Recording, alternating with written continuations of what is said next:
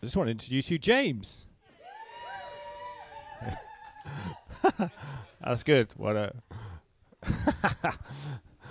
love that. Love a bit of love a bit of that. Um, that's good. So we're. Uh, it's really great to to have James uh, speaking today. Um, I'm, I'll let I'll let him do all the speaking about what he's going to talk about. But what we're um, what we've been doing across January is uh, looking about part of our vision. You know, this bit. What is it to follow Jesus? You know, we we talk about encountering Jesus and following Him, but what does that actually mean? What does that look like? And uh, so um, it's great that James is going to talk about that from from his experience, from his his perspective, and what goes on. So over to you. Morning, morning, morning. Um, it's, it's, it's very funny because you'd think uh, first time doing this it would sort of be like your your first day at school. You'd sort of have your pens and your paper and your school bag at the door. Um, but my morning actually ended up at the, the university library, um, having to print all this off. So, um, yeah, thank you so much for coming. Um, this is, uh, yeah, great opportunity. Um, I kind of, I was just thinking to myself as we were sitting there, it's almost like asking your friends to come and watch you at your first swimming lesson. Uh, not really sure which way it's gonna go. Um, but on like honestly, the people who have come out, who are my friends, like I'm so touched and so grateful for you all. Like I really, really do appreciate you coming out. Um, and yeah, and also to my family coming all the way from Northern Ireland, and my auntie from Glasgow. Um, yeah, like I, I'm standing here really because I'm, I'm a massive byproduct of them. Um, I couldn't really have asked to be brought up in a more loving home uh, and with a more loving family. And yeah, to my church family, to my boys on the deck this morning. Um, yeah, uh, this is yeah amazing. And to Ben and Kate, thank you so much for the opportunity to speak. Um, if you guys haven't met Ben and Kate yet, you really have to because they have just loved and championed me since you know, the first day I walked in here, probably a year and a half ago. Um, we're, we're just so grateful for you two, letting someone like me uh, in front of the mic, not knowing what I'm going to say. Um, and yeah, it also, if you haven't heard their story, it's unbelievable. So I think on behalf of all the church, we're super grateful for how you left Leeds, left everything you knew uh, to follow God's call in your life. Um, and I'm just, yeah, I'm one of the few who've been very blessed. So thank you. Um, yeah, as you can see to to my right and to behind me, the, the vision for the church that Ben and Kate have sort of set is encountering Jesus, following him to love, serve, and give life to the city.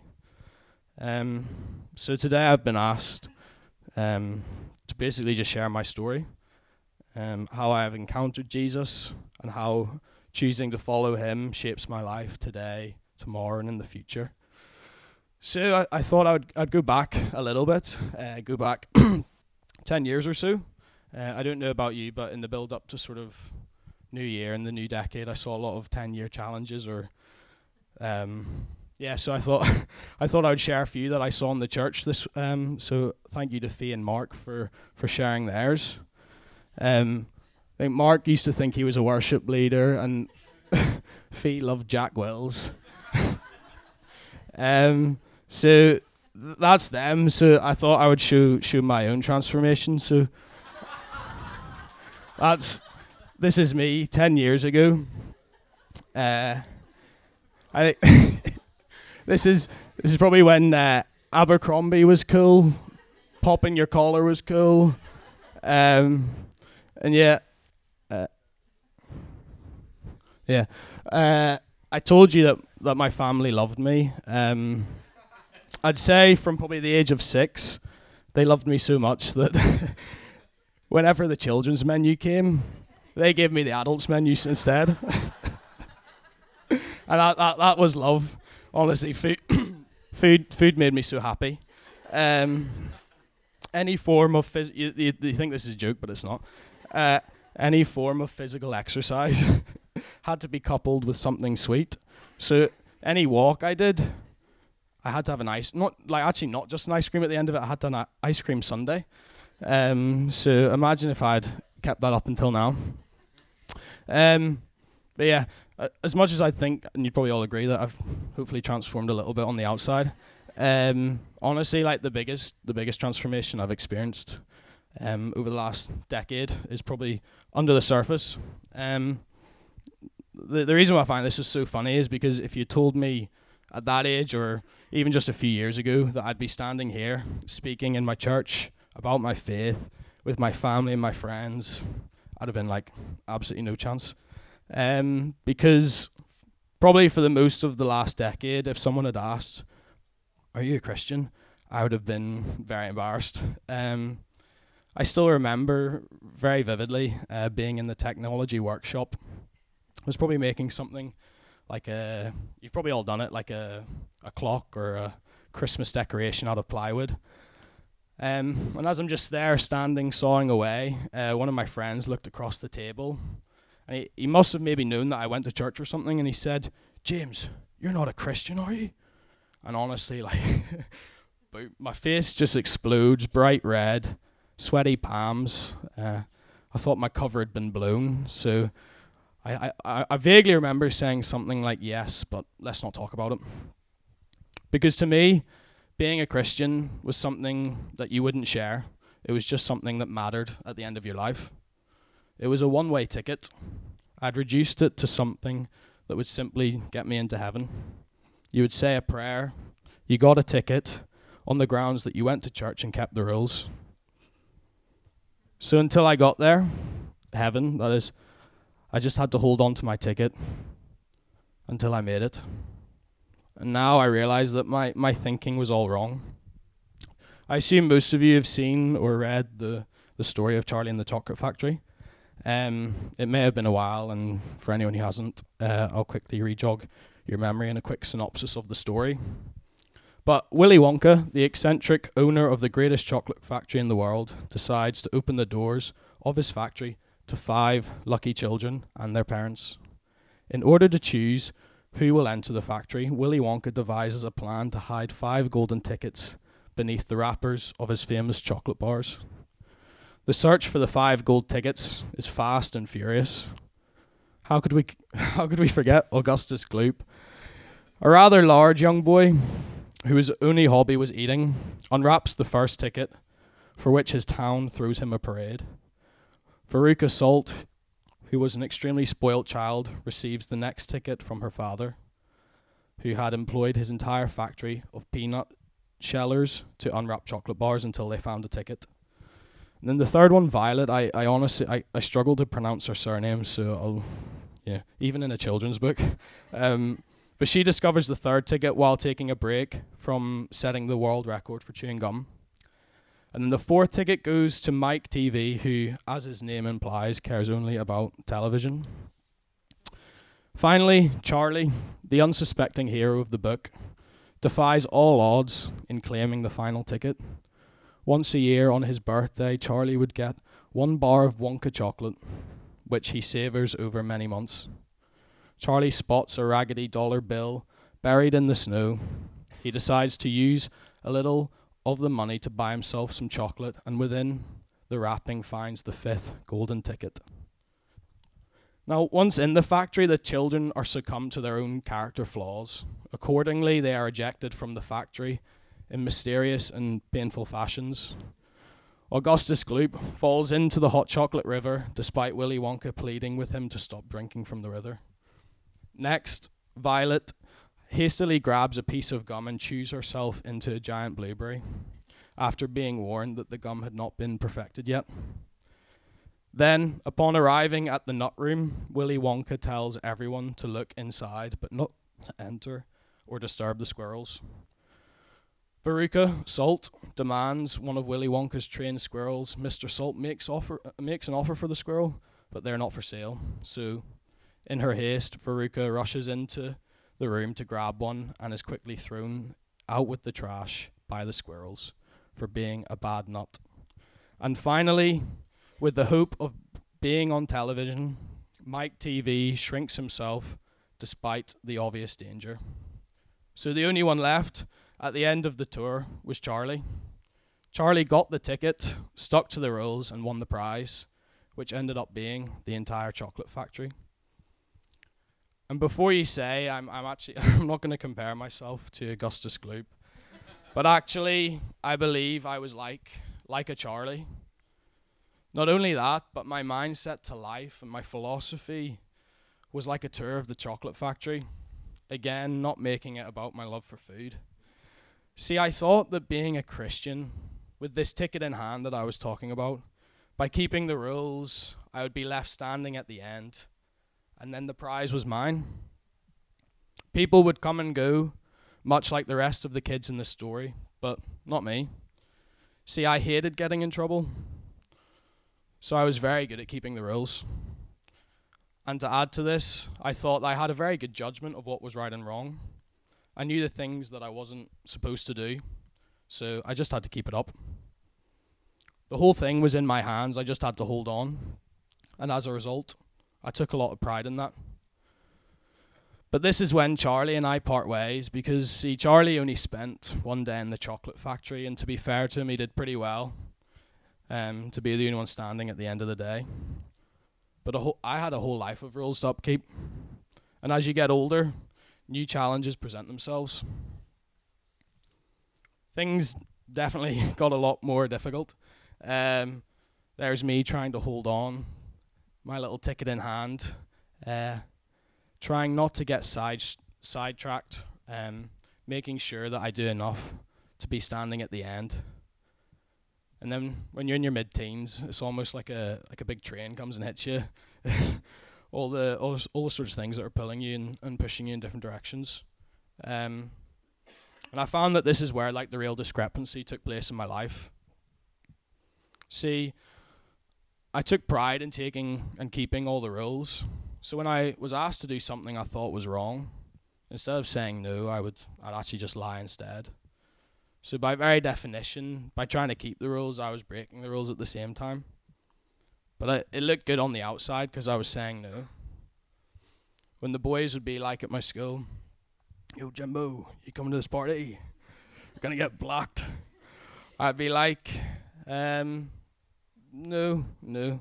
Uh, I've I think I've got a family function this weekend, or uh, I think I've.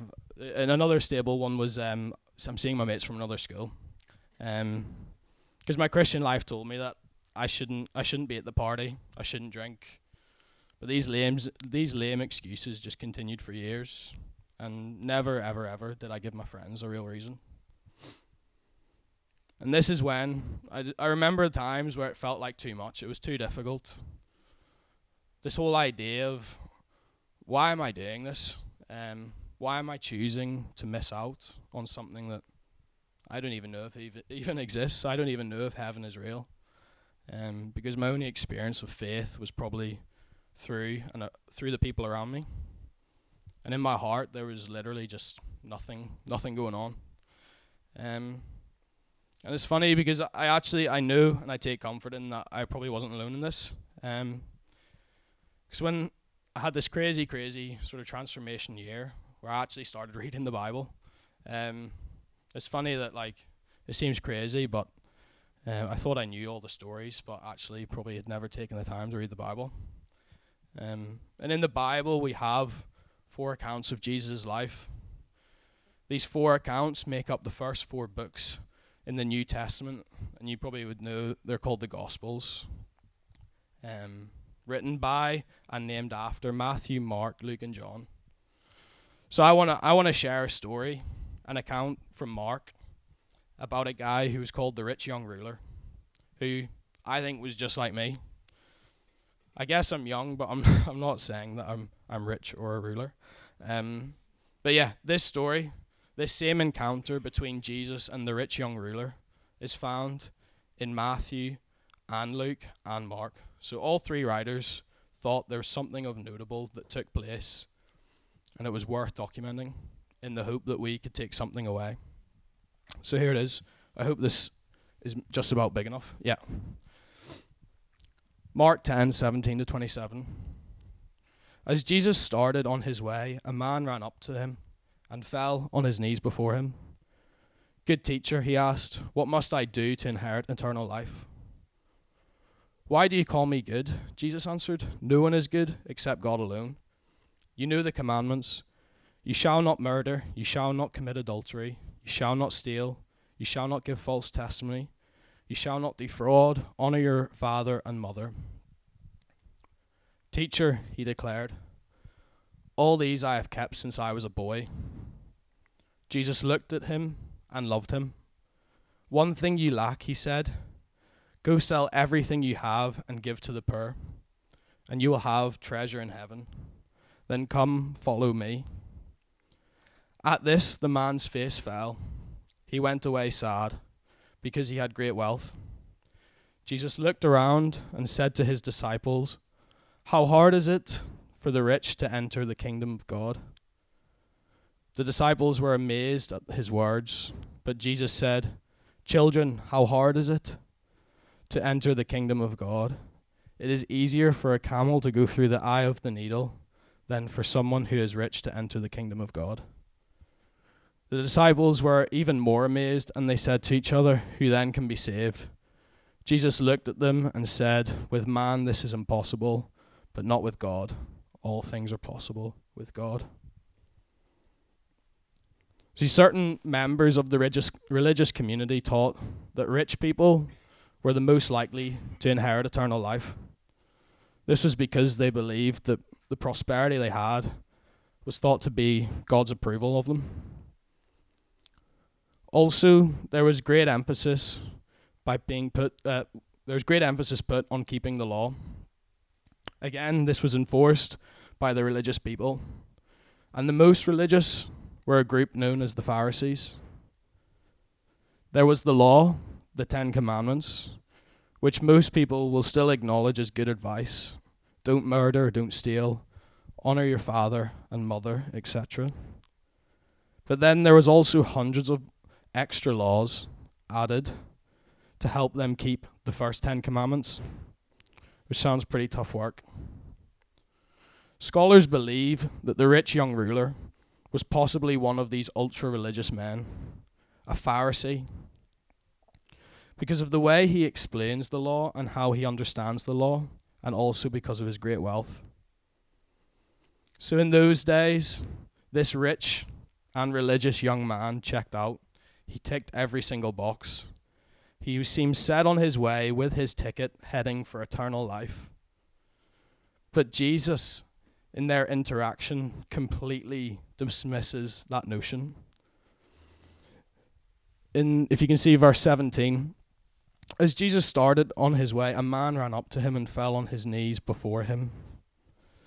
This, this was probably the thing that highlighted me most as I, as I read this, and probably what I found the most most interesting. Like what what actually drove this man to run up to Jesus and to fall at his knees? See, I, actually think I know how that feels, because a life of ticking boxes is completely empty. For a while, it's okay. You're constantly weighing every good deed on your on your lever scales, making sure that the good outweighs the bad. And then you feel good about yourself. You feel good about doing it. But then actually it gets really, really difficult. Upkeeping this outward appearance of perfection is tough. Um, a life of trying to obey the law is exhausting. Actually, I came to learn very, very quickly it's impossible. So the man in this encounter becomes desperate. I think he's desperate. The life he has been dedicated to, he knows he can't keep it up any longer. He knows the emptiness that it brought him. So this reduces him to run and to fall at the knees, at the feet of the guy he's hearing these whispers and these stories about. Have you heard of this man they call Jesus? He's healing people. The blind are actually seeing, and the lame are walking. He's walking on water. He's turning water into wine, and whilst he's doing it, he's hanging out with the prostitutes and the tax collectors. People are saying this could be the Messiah. I think the rich young ruler is starting to doubt his eternal life. Because why else would he ask the question, What must I do? And if he knows and he uh, and knows if it's going to be any more. Oh. Here we go. I'll start again.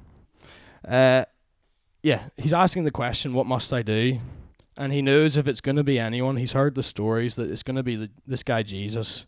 Jesus will be the one who will reassure him and tell him that he's done enough. But like I said, just Jesus in this interaction completely dismisses everything. And instead, the words he spoke next was my greatest revelation, probably four years ago, which subsequently changed my life, shapes my thinking, and has flipped everything upside down and inside out. Jesus' invitation isn't a ticket, it never was. It's an outstretched hand and an invitation follow me. See, Jesus is after our hearts and not rules. Rules box things and people in. Jesus asks for all of us. He doesn't expect me to keep a perfect life. He knows my design and he knows um. I just lost my place. Yes, he knows my design and he knows that I'm not capable of that. The expectation I have of myself, the standards that I thought I had to meet, not even Jesus would have them o- have those of me. So the beauty of this story is that Jesus did it himself so that I don't have to. What I was trying to hold on to and do on my own, he did for me. But you now may be thinking, does Jesus have something against rich people? um, so, yeah, back to verse 23. Jesus looked around and said to his disciples, How hard is it for the rich to enter the kingdom of God? The disciples were amazed at his words, but Jesus said again, Children, how hard is it to enter the kingdom of God? It is easier for a camel to go through the eye of a needle than for someone who is rich to enter the kingdom of God. You may be similar to me, but I remember when I first heard this passage, I thought it was something to do with the impossibility of a camel passing through the eye of a sewing needle.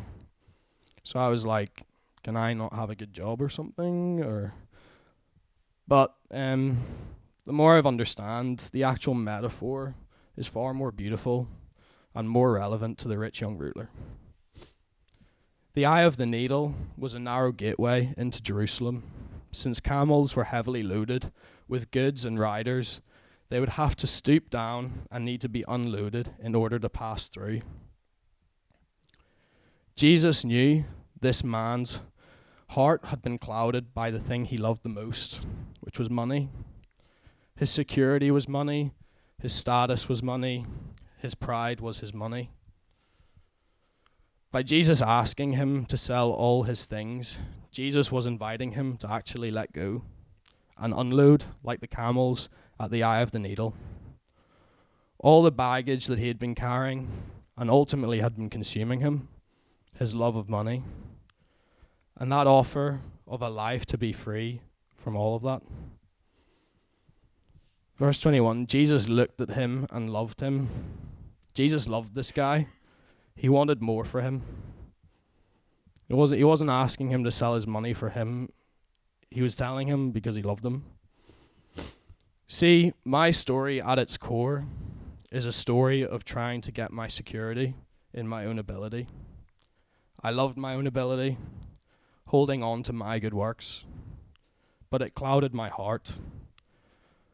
I thought that my ability would be enough.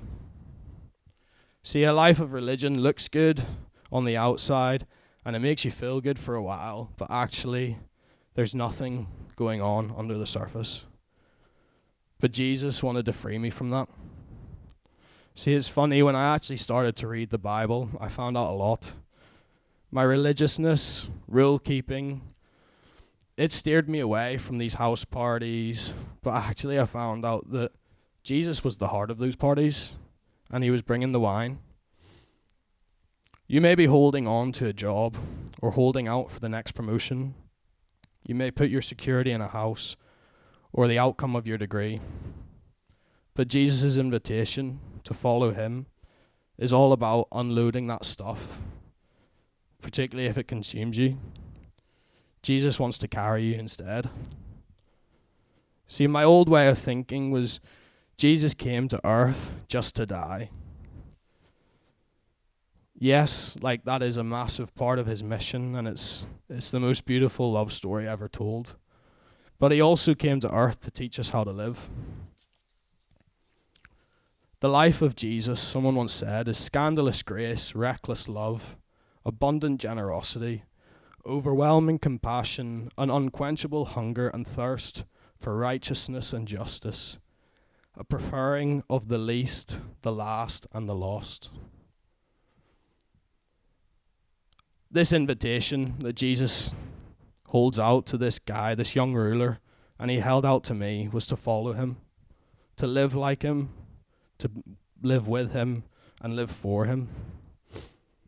This honestly is the most truest form of freedom I have ever experienced and ever come to know. So, with open hands for the greatest adventure rather than holding on with a clenched fist to my ticket.